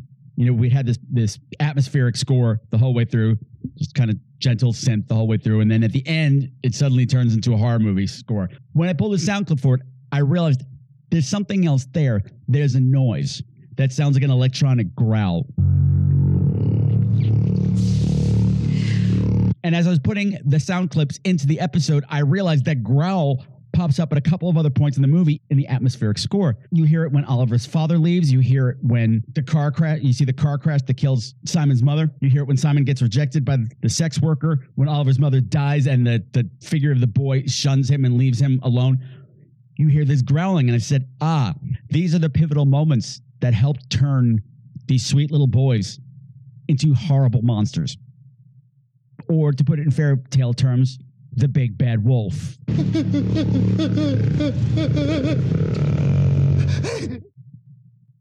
Growl. Now, many of you know I have a background in criminal psychology, and there's an impulse with many people when you discuss when you when you when you get into the psychology of what made killers do what they do. You say, "Oh, well, you're make, you're empathizing with them. You're you're trying to make it okay. You're trying to forgive them. Oh, boo hoo, somebody hurt you as a little boy." But yes, it's possible to feel empathy for the child who was hurt, and that hurt helped make them what they are, and also condemn what they do. So movies like this make me mourn for those little boys and hate the people that hurt them. I've often talked in the show about synchronicity, how things seem to happen at just when they need to happen in this weird kind of a way. Like I said, we were supposed to record this episode months ago, but it got delayed until now. And just funny, the week I'm about to release it, three huge things are happening involving cannibals and media, mass media. We have the Dahmer Netflix series. We've got the Timothée Chalamet cannibal movie about to come out, Bones and All, which is already getting rave reviews, Oscars, Oscars, and another movie coming out called Feed Me, a cannibal comedy thing, which is again getting rave reviews and has big stars in it. So when people shy away from this particular movie and this particular story, I wonder what is it about it that turns people off? It's clearly not the cannibalism. It's all over the place in media. Yeah, everybody's. I was going to say everyone's eating up Dahmer, and that's a really terrible pun, but you know what I mean. For some reason, that's okay, but this isn't. Is it the gay?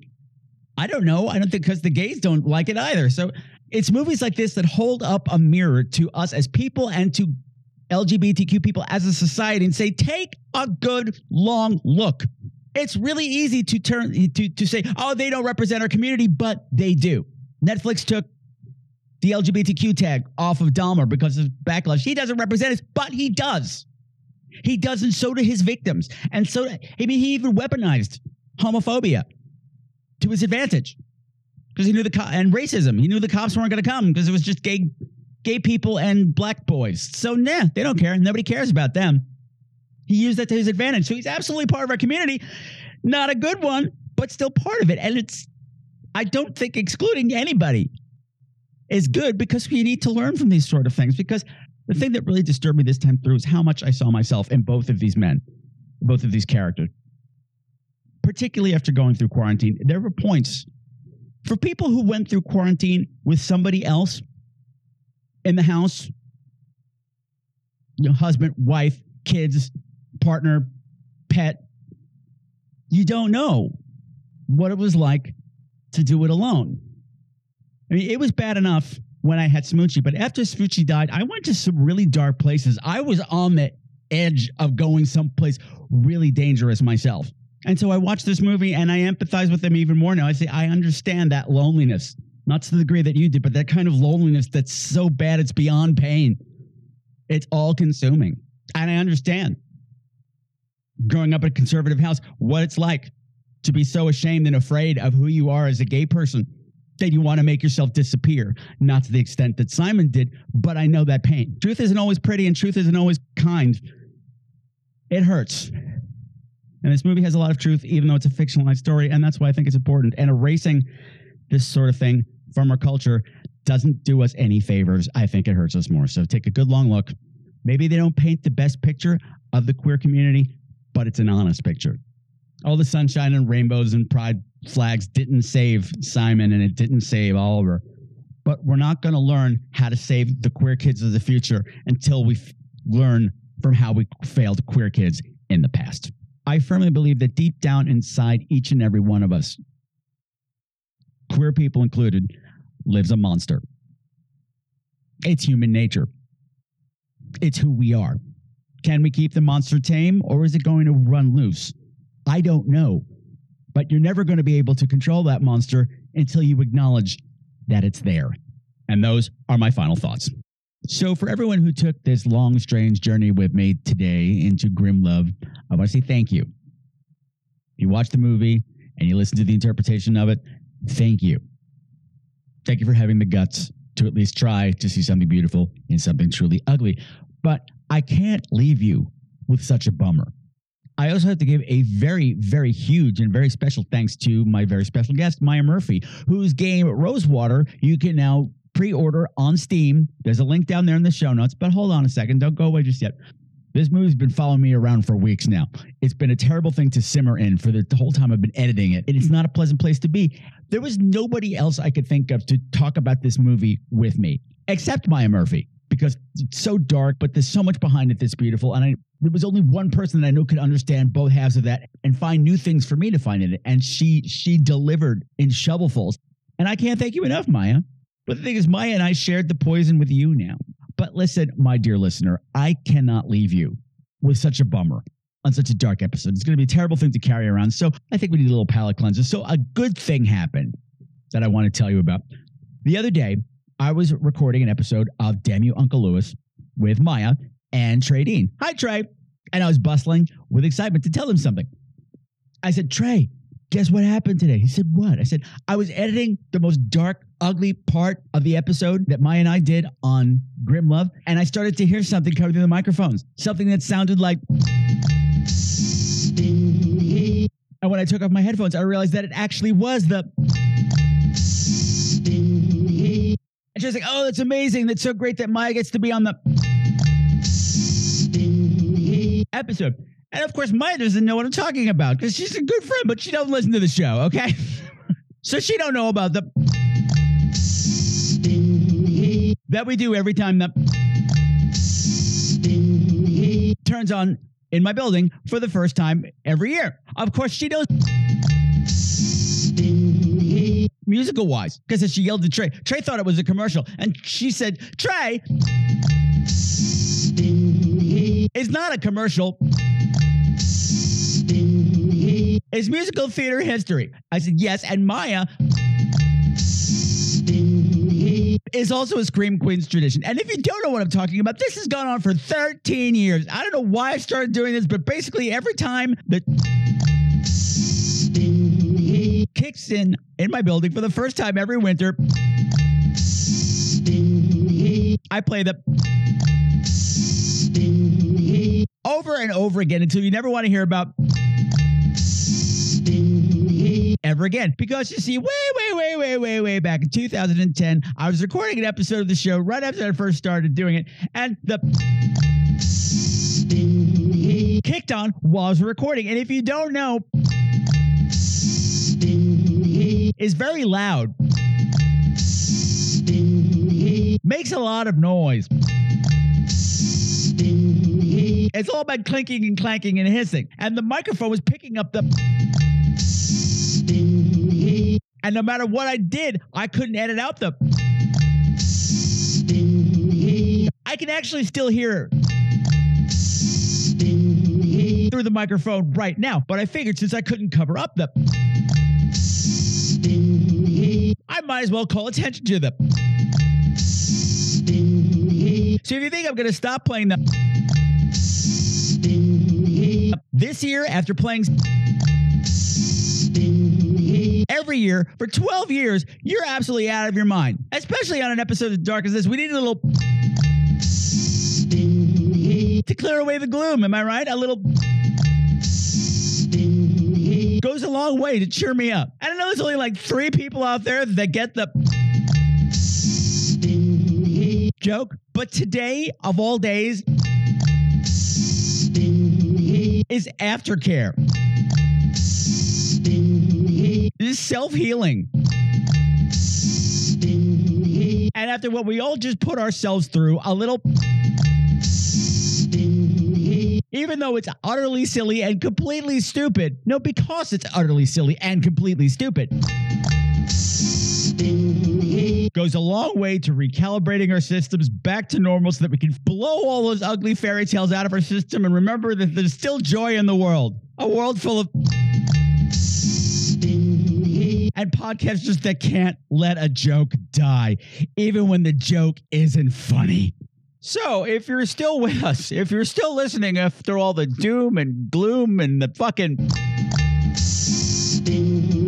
Congratulations and thank you. And hey, if it's your first time listening, I hope you enjoyed yourself. This is not your typical Scream Queens venture, but you never know what's going to happen here on Scream Queens. If you enjoyed yourself, please share this episode with a friend. And if you're not already doing so, follow us on your favorite podcatcher so you always know when there's a new episode of Scream Queens waiting for you to put all up in your face and your ears, which is on your face. Well, that's next to your face. Anyway, you know what I'm talking about. Hey, if you really liked Maya Murphy, and who doesn't love Maya Murphy, and you really love Friday the 13th, the TV series, you'll love You Uncle Lewis, which right now is a Patreon exclusive podcast. And to become a patron, you go to www.screamqueenz.com. And when you become a patron, you're helping support the show and you also unlock premium podcasts like You Uncle Lewis and also our new show, It Came from the 70s, where we talk about made for TV monstrosities from the era where saccharin was considered a vitamin. Once again, that's www.screamqueenz.com. If you'd like to get in touch with the show, hey, you can leave me a voicemail.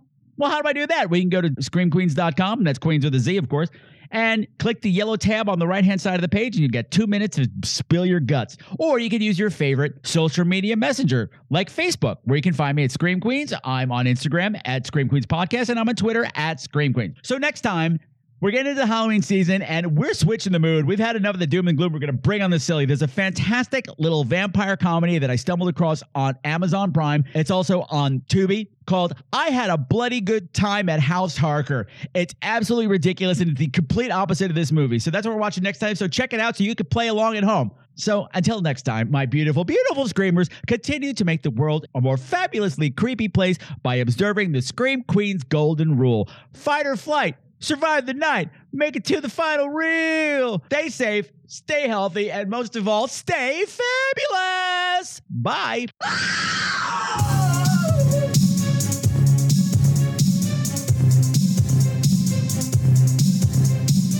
All of the music for tonight's show, unless otherwise specified, has been written by Sam Haynes. You can find all of his music at www.bandcamp.com.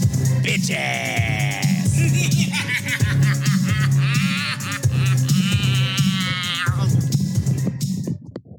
you.